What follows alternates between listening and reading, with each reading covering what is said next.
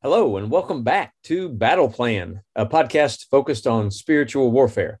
I am Steve Hemphill. Battle Plan is an ongoing discussion of how we put our faith in God's word into action by practicing prayer plus something prayer plus fasting, prayer plus oil, prayer plus touch, spoken binding, spoken rebuke, etc. That's why we named the ministry active faith.org. You can email me at stevehemphill1 at me.com. Today's episode is number 88. It's a summary of um, highlights and insights and strategies from episodes 68 to 87. We try to do one every 20 episodes.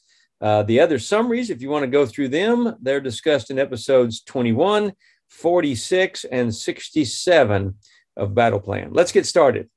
First, number 68 uh, gagging a demon in Jesus' name. Uh, in this episode, we learned that uh, part of your personal battle plan could be to ask God to remind you of this strategy in the moment you need it. Uh, stop the enemy, silence the enemy. 69 was a house with a history of suicide.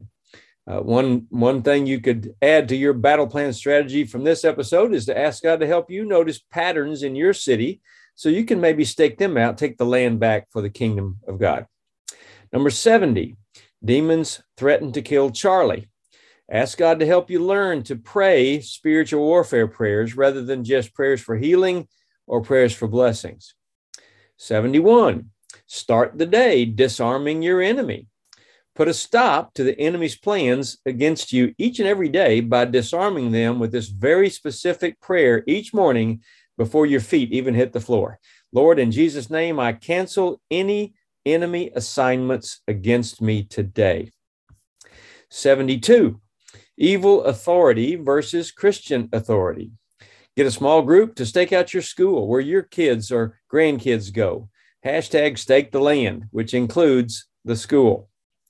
73. Spiritual Warfare Mentor Group details. I told about the mentor group program that begins in January. Love to have you part of that. We have a few spots open still. Pray and ask God if He wants you to be part of this kind of a ministry. See if He wants you to prepare as much as possible to help others find the freedom they so desperately need. 74 was a marriage saved through spiritual warfare. Stay on course. Don't give up on your marriage. 75. Insomnia stopped by God's word. Remind yourself that God's word can reverse the effects even of man's medicines and bring rest to your body and your soul. 76, shutting down a palm reader. Recognize and identify the palm readers and fortune tellers in your community and audibly command in Jesus' name and by the blood of Jesus that these be stopped, they be cast out, so the evil that emanates from them can be removed from your community forever. 77. God's word raised third grade scores. Ask God how you could place God's word around your children or grandchildren in a way that delivers them from evil while they are in school. Number 78 was satanic prayer on a plane. We need to be praying a hedge of protection for our ministers. Pray for them to be delivered from temptation. 79. Faith and miracles are connected. Ask God to help you to have the faith necessary for you to have the miracle needed in your family, your hometown, your state, your nation.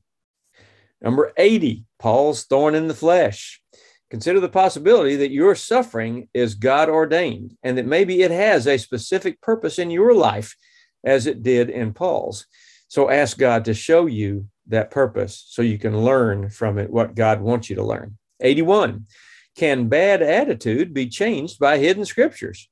Learn to rid your own family of generational curses if you have that same concern, and hide God's word around those in your household who have a bad attitude. Then watch God's word do its work and praise Him as you see things change. 82. God can orchestrate circumstances. Think about changing how you word your prayers. Tell God about your willingness to do whatever it takes for your request to be granted. You might be surprised at how it works out once you've given Him complete control to orchestrate the circumstances that will work. 83, housewarming and Christmas gift ideas. Uh, we talked about that and asked you to consider a truly loving and lasting housewarming gift for a friend or loved one that highlights the true power of God's word, or a Christmas gift box that we have in our store that keeps on giving. 84. A special ed teacher trusted God's word. Tell this story to a special ed teacher or the family of a special ed student. You never know how this idea might change their life in a very positive way. 85 was scriptures in a communion cup. Ask God how you can add literal scriptures, sort of like a salve, applying unique verses to help someone who's hurting or depressed. 86, drug rehab demons and nightmares. Part of your personal battle plan here might be to carry God's word right on your person, to get our spiritual warfare cards from our online store or make your own and put one in your wallet, in your phone case, in your backpack, your suitcase, in the four corners of your hotel room, under the corners of your bedpost or your truck or anywhere. God's word still has power. 87, self discipline verses have power. Get some self discipline stickers from our online store or make your own and put them in the appropriate spot to help you or someone else tap into the self discipline that's needed.